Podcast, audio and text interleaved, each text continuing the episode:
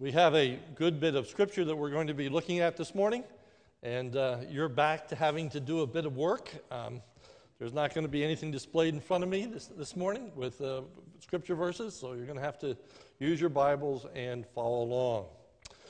We ended last week with the covenant being, excuse me, with the Ark of the Covenant being captured by the Philistines. And the Israelites must have wondered what does the capture of the ark say about God? Does that mean that God is weak? That God was defeated? That God could not come to the defense of the Israelites? Last week I made a comparison of the ark being captured with in our day the, the Bible being captured. And uh, I said that as Eli trembled for the ark, I trembled for the Bible. But this morning we're going to see that God can take care of himself, that uh, God is very capable of watching out for his own needs and his own glory. Just as God preserved the ark, he is also going to preserve his word. Uh, that is our emphasis this morning and uh, God's word will prevail. Paul spoke of his imprisonment and said, Wherein I suffer trouble as an evildoer, even unto bonds, but the word of God is not bound. They could put Paul into prison, but they couldn't put the word of God into prison. And so Paul's exhortation to Timothy is preach the word diligently in season and out of season whether it's a time when the Word of God is cherished or does not, continue to preach His Word. This morning, we're going to be emphasizing the fact that God is able to bring glory to Himself. Our theme is that God is able to humble the proud and bring glory to Himself through a demonstration of His power. First, God brings glory to Himself by humbling the God of the Philistines by showing His power. When the Philistines captured the ark of God, they brought it from Ebenezer to Ashdod. The people seek to exalt their god Dagon by bringing the ark into Dagon's temple. If you look at verse 2 of 1 Samuel chapter 5, it says, Then the Philistines took the ark of God and brought it into the house of Dagon and set it up beside Dagon. The Philistines viewed the defeat of the Israelites by the Philistines not only as a military defeat, but also a defeat of the God of Israel. They, show, they saw this as a demonstration of the superior power of Dagon. Nevertheless, the ark was taken to the temple to be worshiped as a lesser god. The Philistines worshiped a plurality of gods, and Dagon was viewed as the father of Baal or the father of gods. So it fit very well with them to bring the Ark of the Covenant into the temple and to worship it as a lesser god uh, under the authority and power of Dagon, who had just gotten them a great victory. But God reveals himself as greater than Dagon. The next day, they found Dagon prostrate before the ark in a pose of worship. If you look at verse 3. And when the people of Ashdod rose early the next day, behold, Dagon had fallen face down on the ground before the ark of the Lord. So this is an idol. And that idol just topples over, but topples over in a very demonstrable way that prostrated itself before the Ark of the Covenant uh, as in a uh, place of worship. Well, instead of joining Dagon in bowing before God, they pick him up and they put him back in his position. So you can just imagine they walk in, find him sitting there, so they pick him up and walk back and put him back on his pedestal. However, Dagon is fear, further humiliated. Verse 4. But when they rose the next morning, Dagon had fallen face downward on the ground before the ark, just as the day previous, but with this addition. And the head of Dagon and both his hands were being cut off on the threshold. Only the trunk of Dagon was left to him. So this time they walk in, and the hands of this idol are gone, uh, cut off, and the head is cut off. Nevertheless, the priests continue to venerate Dagon. Verse 5. This is why the priests of Dagon and all who enter the house of Dagon do not tread on the threshold of Dagon and Ashdod to this day. Rather than to see the import of Dagon's hands and head being cut off and recognizing his inferiority to the true and living God, instead, since Dagon's head and hands had landed up on the threshold of the temple, that, in their mind, consecrated this threshold. Rather than seeing the defeat of this God, instead they said, Wow, his hands and his head's on the threshold. We better not step on that threshold. That is sacred. That is holy place.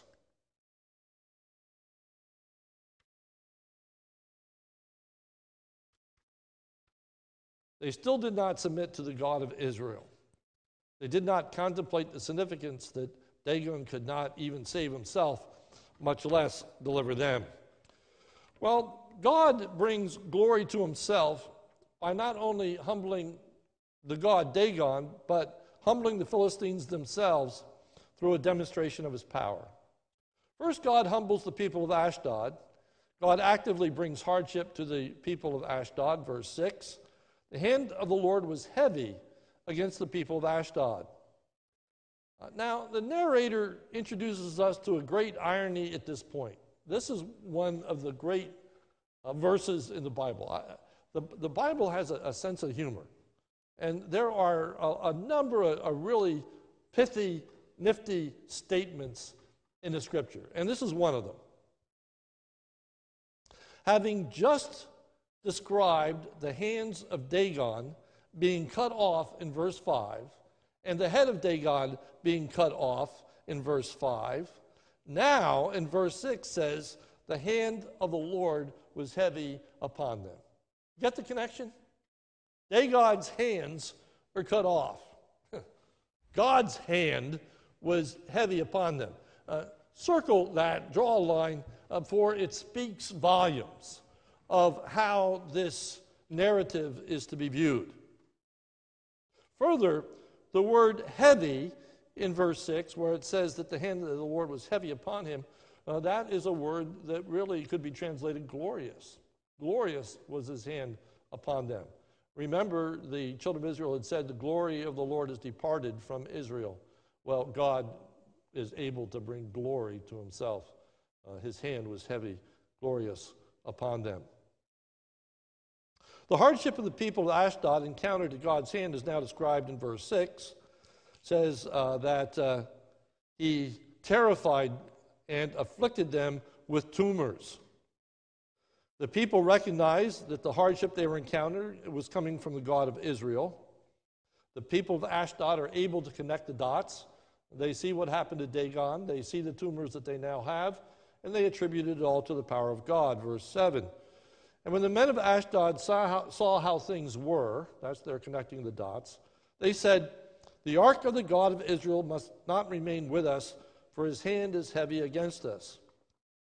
Further, they attribute not only the hardships that they are facing to the Lord's doing, but also that it is God of Israel that has done these things to Dagon as well.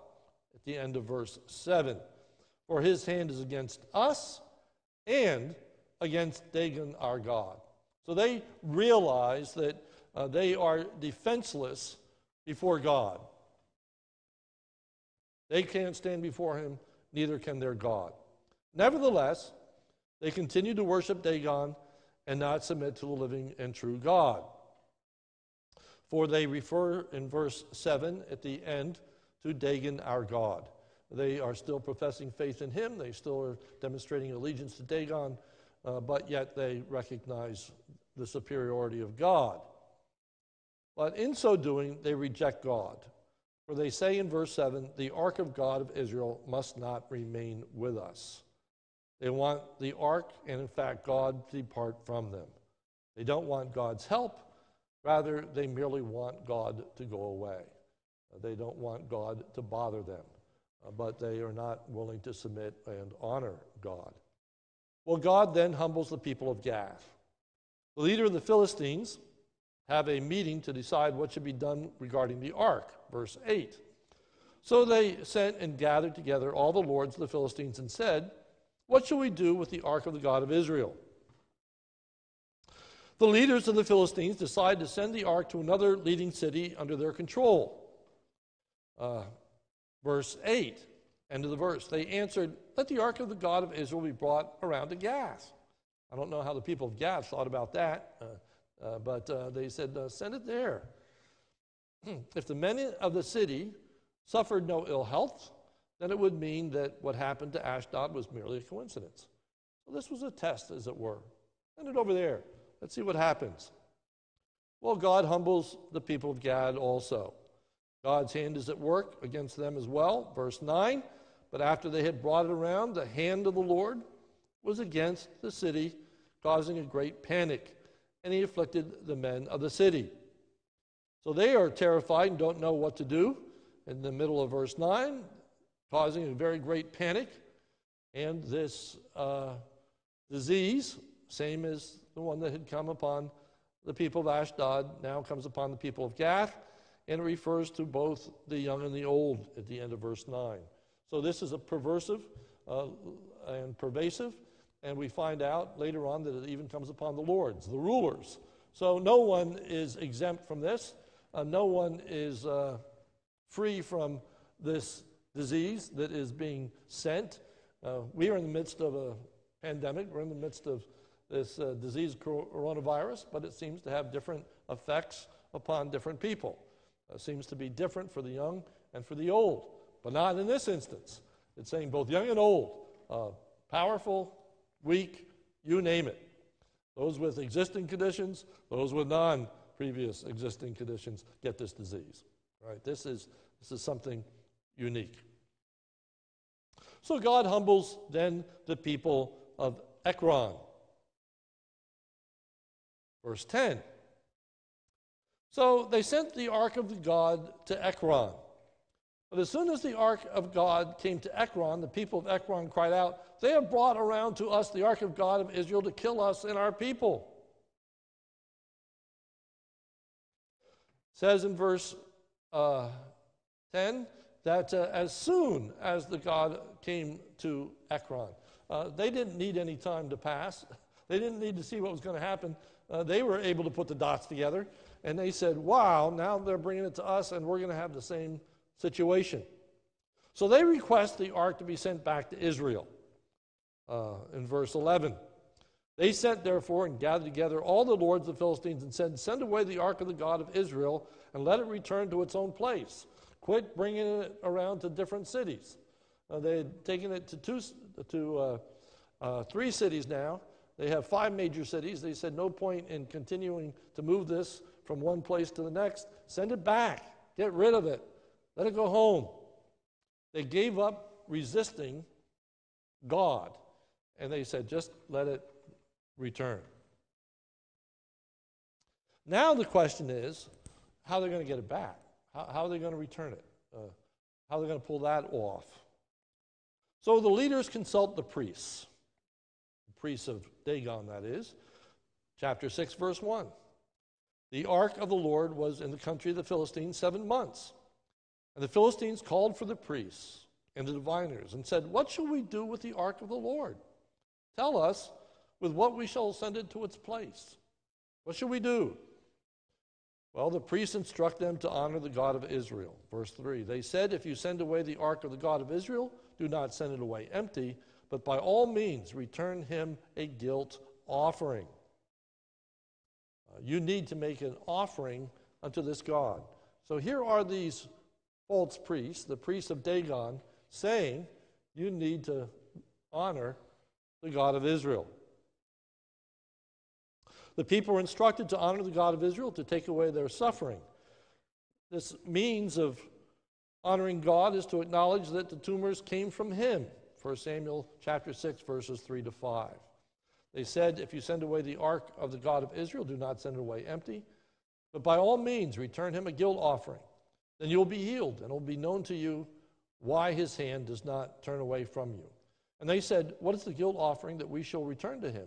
They answered, Five golden tumors and five golden mice, according to the number of the lords of the Philistines. For the same plague was on all of you and on your hands. 1 Samuel chapter 6, verse 5. So you must make images of your tumors and images of your mice that ravage the, the land and give glory to God of Israel. Perhaps he will lighten his hand from off you and your gods and your land. And now, just a moment uh, about these mice. Uh, for these are introduced the first time. Uh, what does this have to do with uh, these tumors? Well, there are a number of commentators that think that this uh, particular tumor uh, was much like the bubonic plague and the sores that came upon individuals. The bubonic plague had its source in rats, uh, mice, and they said this could be a similar kind of disease. Whatever it is, ultimately the source obviously is of God. The leaders warned them not to fight against God by hardening their hearts, as the Egyptians hardened their hearts when the plagues came upon them. Verse 6 Why should you harden your hearts, as the Egyptians and Pharaohs hardened their hearts after had dealt severely with them? Did not send the people away, and they departed. So there's this parallel drawn. As we saw last week, they made mention to the uh, plagues in Egypt. Now they recognize that these tumors, this disease, is much like what God had done to the Egyptians. And uh, they said, uh, the Egyptians were foolish. They hardened their hearts. They tried to resist God and didn't get them very far. Uh, don't you do that. Uh, you submit to God. Send this thing back. Let him go. All right? So now they compare letting the ark go with letting the children of Israel go in the land of Egypt. Uh, don't, don't hold on to it as a trophy, as a prize, as a victory of war, but recognize your defeat and let the ark go. So, number three, the process of sending the Ark of the Covenant back to the Israelites. On the one hand, it's quite obvious that all the troubles that came upon them were due to God's judgment. Uh, but nonetheless, they devised a test in returning the ark to the covenant to Israel to make sure that all that had come upon them was in fact the Lord's doing. So they devised a rather ingenious test. Verse 7. Now then, take and prepare a new cart and two milk cows on which there never has come a yoke, and yoke the cows to the cart. But their calves, but take their calves home, away from them. And take the ark of the Lord and place it on the cart and put it in a box at its side, the figures of the gold which you are returning to him as a guilt offering, then send it off and let it go its way. So the, the question is will these cows act contrary to both their nature and their maternal instincts? Or will they take this Ark of the Covenant directly back to the land of Israel. When I say against their nature, they are told to yoke cows to a cart who have never been yoked, right? Uh, meaning that these cows have, have never experienced a yoke on their neck before. Cows have to be trained to work together and to pull a cart. That is not a part of their natural breeding. Uh, cows are one of the dumbest animals on the face of the earth. And having grown up on a farm, I can say that with absolute certainty. And uh, for these cows to be yoked and to together pull a cart is remarkable in and of itself. Then the second aspect of the test was the maternal instincts, because they had just been given birth to calves. And uh, cows are very maternal, and they will nurse their calves and they will be uh, concerned for their offspring. We'll take the calves away and see what these cows do. Do they look for their, their calves or do they go on a beeline to uh, the land of Israel? And the answer is they go on a beeline to the uh, land of Israel. So this is a pretty good test, and it shows that God is really in this. So the test is carried out, and God is seen at work, verses 10 through 12. The men did so and took two milk cows and yoked them to the cart and shut up the calves at home. And they put the ark of the Lord on the cart and the box with the golden mice and the images of their tumors. And the cows went straight in the direction of Bethshemesh along one highway, lowing as they went. They turned neither to the right nor to the left, and the lords of the Philistines went after them as far as the border of Shemash. So that brings us to the third element of this story, and that is God brings glory to himself by humbling the Israelites as well as through the demonstration of his power. The humbling of the Israelites. Initially, the men of Bethshemesh are glad to see the ark. Verse 13. Now, the people of Bethshemesh were reaping their wheat harvest in the valley. And when they lifted up their eyes and saw the ark, they rejoiced to see it. They rejoiced to see it. They were excited that the ark was returned. But I'd like to, to read to you a, a lengthy comment uh, from the Cornerstone uh, Biblical Commentary.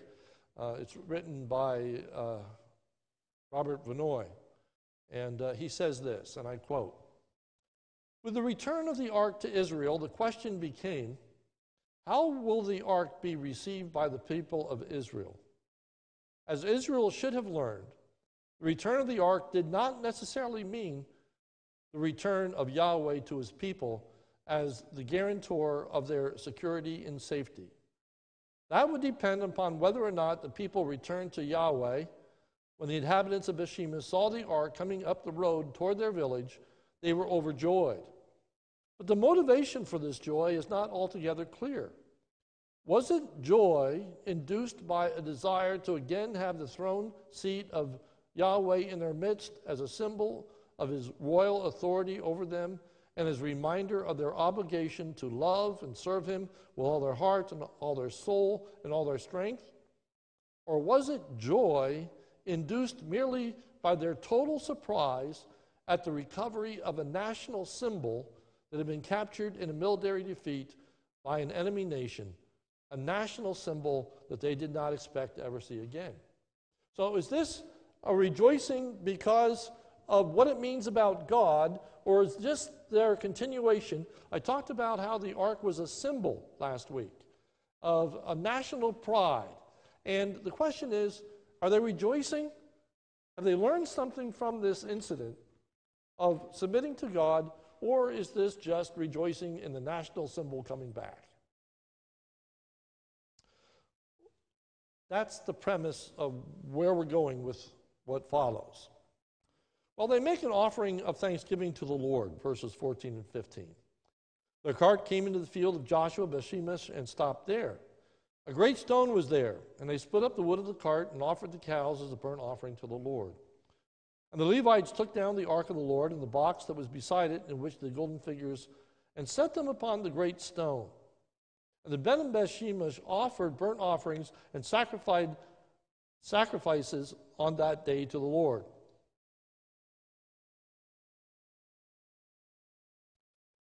Although we are told of a ritual in which the cows had pulled the cart were slain for a sacrifice to Jehovah and offered on a fire made from the wood of the cart, we are not told of any genuine repentance, any rededication to the covenant faithfulness on the part of the people of Bethshemesh. Uh, there is no confession of sin. There is no contriteness for what had taken place. Uh, they are just back to offering sacrifices. Remember, they were offering sacrifices before the ark was taken. Now they're offering sacrifices again. The five leaders of the Philistines witnessed all this and went back home. The test had been completed. It was God who had done all these things, verse 16. And when the five lords of the Philistines saw it, they returned that day to Ekron. So ends the narrative of the Philistines, and we're back to centering upon the children of Israel once again in 1 Samuel. The Israelites establish a lasting testimony depicting the return of the ark and the power of God over the Philistines, verses 17 and 18. These are the golden tumors that the Philistines returned as a guilt offering to the Lord one for Ashdod, one for Gaza, one for Ashkelon, one for Gath, and one for Ekron. And the golden mice, according to the number of all the cities of the Philistines belonging to the five lords, both fortified cities and unwalled villages. Now, these words The great stone beside which they set down the ark of the Lord is a witness to this day in the field of Joshua of Bethshemesh. The witness is that though the Israelites had lost the battle against the Israelites months earlier, and the ark of the God had been captured, it was the Israelites who had been defeated, not God. God Himself was responsible for the returning of this ark. Uh, no human intervention, uh, no uh, role by the Israelites whatsoever. It was purely God demonstrating His power. Now, and this is what is unique about this passage God humbles the sons of Bethshemesh and disciplines them for disrespect that they showed to the ark, verse 19. And he struck some of the men of Bethshemesh because they looked upon the ark of the Lord. He struck 70 men of them, and the people mourned because the Lord had struck the people with a great blow. Now, that almost comes out of the blue as you read this narrative. It doesn't come as you, you might think it would. Uh, you might think that God is going to rejoice in the fact that these offerings have been made. They've uh, cut up the cart, uh, they have offered the cows. Uh, why in the world would God slay these individuals for looking upon the ark?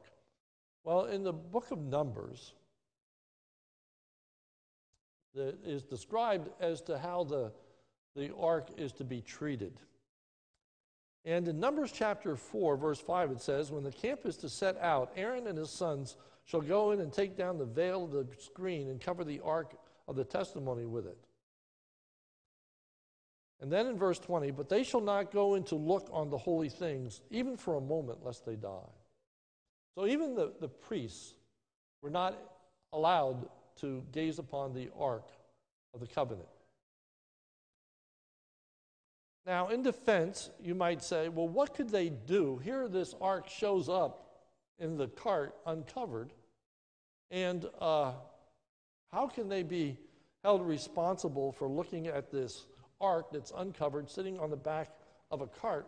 What in the world are they supposed to do with it? Well, if you read carefully, the problem is the men of Bethsheba put the ark on display like a trophy. Look at verse 19. And he struck some of the men of Bethshemesh because they looked upon the ark. That word to look upon doesn't merely mean to glance, it means to, to gaze upon with a lusting. Look upon the ark. He struck 70 men of them, and the people mourned because the Lord had struck the people with a great blow. Now, verse 15.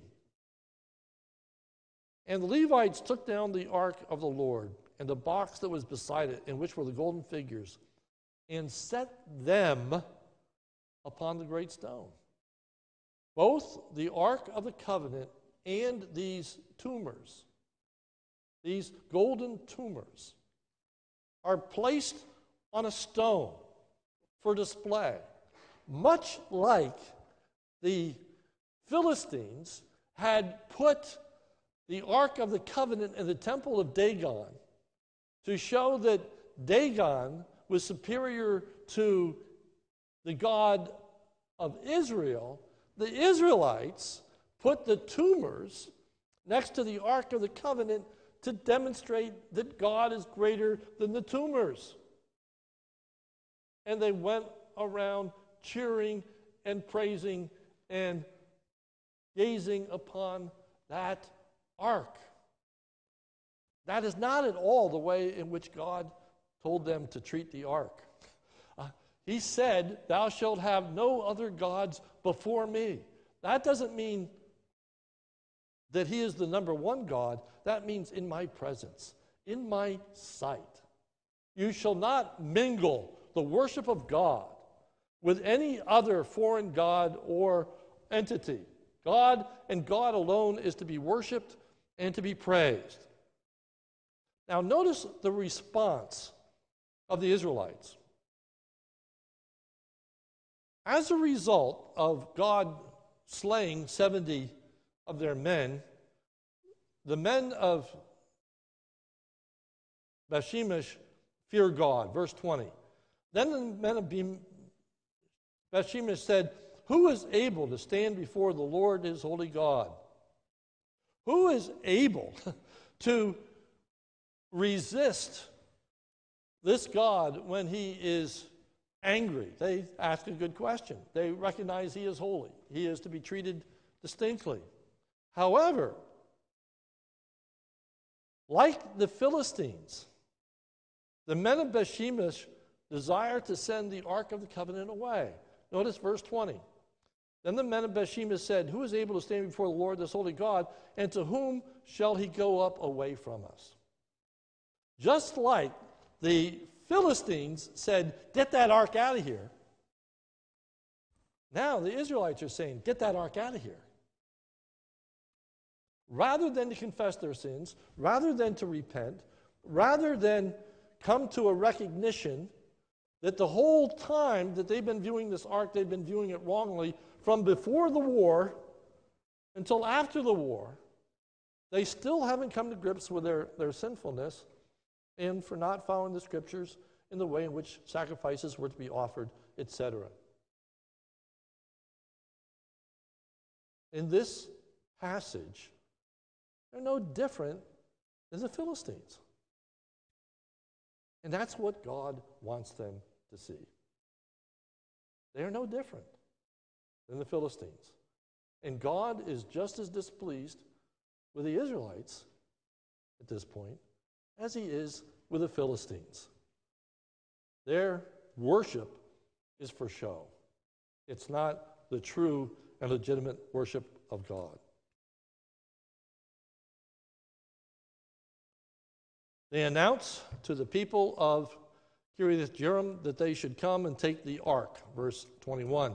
So he sent messengers to the inhabitants of Kiriath Jearim saying, The uh, Philistines have returned the ark of the Lord. Come down and take it up to you. The family of Abinadab ministers to the ark, verse 1. And the men of Kiriath Jearim came and took up the ark of the Lord and brought it to the house of Abinadab on the hill. And they consecrated his son Eleazar to take charge of the ark of the Lord. Although the ark had returned to Israel, it was not returned to its home in the tabernacle in Shiloh. Uh, we don't know why. Uh, some have uh, suggested that the tabernacle was destroyed uh, when the children, uh, when the Philistines had uh, conquered the Israelites months earlier, and that that tabernacle was no longer standing. They could not take it back. They could at least taken it to Shiloh, where it originally come from. But for whatever reason, they don't take it back there. That's rather curious.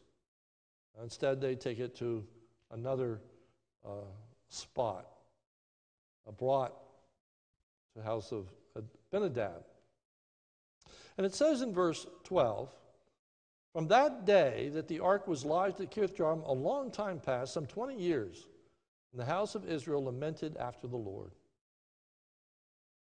So 20 years is going to pass before we get into uh, chapter 7, verse 3. And we're going to see a repentance. We're going to see a change. We're going to see Samuel rise up, and, and a lot of good things are going to happen in chapter 7. But right now, for 20 years, the people are weeping because God is away from them, because they know that God is displeased, because they realize that that God is angered with them. But understand that for 20 years they're still unrepentant. Even though they understand that God is angry with them, they aren't willing to do anything significant about it. They're willing to go through motions, they're willing to offer sacrifices, they're willing to do things on their own terms, in their own ways, but they're not willing to consecrate themselves by obedience and following God's word and following God's commands. So the question is what do we learn from a passage such as this?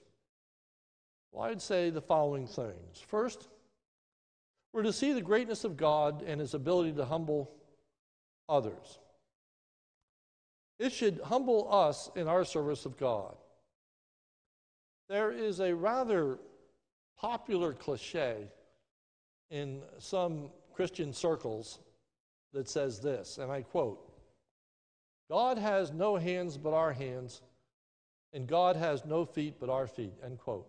Meaning, if God is going to accomplish anything at all, it requires us. We need to yield our hands and our feet to God, uh, or nothing's going to get done. I submit to you that's a wrong view of God. God's work does not depend upon us. God can do very well without us. God can defend his own glory. God can demonstrate his own power. God is God who created the heavens and the earth. It's a good reminder that whatever is accomplished is accomplished by God's power. Sometimes He chooses to work through us, but He doesn't need us. And oftentimes He works despite us. Oftentimes He overcomes our weaknesses and our failures. Secondly, we should recognize our limitations as human beings and as believers before God. We are in a unique time in our world, not just in United States, but in the entire world. It's good for us to realize that God can close down our worship. It's good for us to realize that God can humble us, that God can keep us from fulfilling our plans, our desires, our goals. So many plans have been made, so many people's desires, and yet they've come to, they've, they've come to naught. People have had to change their plans, had, had to change what they were going to do, change their workplace. It's good for us to realize that God can throw a wrench into our economy. James warns about the person who says that uh, next year we're going to get rich and go to yonder place and uh, they're, they're going to be wealthy, et cetera, et cetera. Who knows what next year holds? It's pure arrogance to talk about what the economy is going to be next year. We're dependent upon God for our economy. We're dependent upon God for His blessing. We're dependent upon God for our health. We're dependent upon God for our safety. That is the message of chapters 5 and 6 and the first two verses of chapter 7. It's good to bow down before God. It is good to understand that God's word will prevail. The truth is, we serve a God who is immeasurably powerful. The one who brought up the ark from the Philistines is the one who raised Jesus from the dead. And he will accomplish his purposes. His victory does not depend on us any more than it depended upon the people of Bethshemesh. Trust in God and do not limit him. God is to be feared but not rejected. We are to approach God solely through the person and work of the Lord Jesus Christ. There is one mediator between God and man, the man Christ Jesus. If you re- reject Christ, he rejects your worship. And he is a God who will punish. If your worship is rejected, there is a hell. We're to learn from passages such as this that there needs to be a holy reverence as we come into the presence of God, recognizing we can only come through Jesus Christ. And while I said I tremble for the scriptures, I don't tremble for God, and I don't tremble for His word for his word is powerful. He will accomplish his ends. Listen to Isaiah chapter 55. Seek ye the Lord while he may be found. Call upon him while he is near. Let the wicked forsake his way, and the righteous man his thoughts. Let him return unto the Lord, and he will have mercy upon him, and to our God, for he will abundantly pardon. For my thoughts are not your thoughts, neither are my ways your ways, saith the Lord. For as the heavens are higher than the earth, so are my ways higher than your ways, and my thoughts than your thoughts. For as the rain comes down, and the snow from heaven, and returns not there, but watereth the earth, and maketh it bring forth and bud, that it may give seed to the sower and bread to the eater, so shall my word be that goeth forth out of my mouth. It shall not return unto me void. It will accomplish that which I please, and it will prosper in everything to which I have sent it.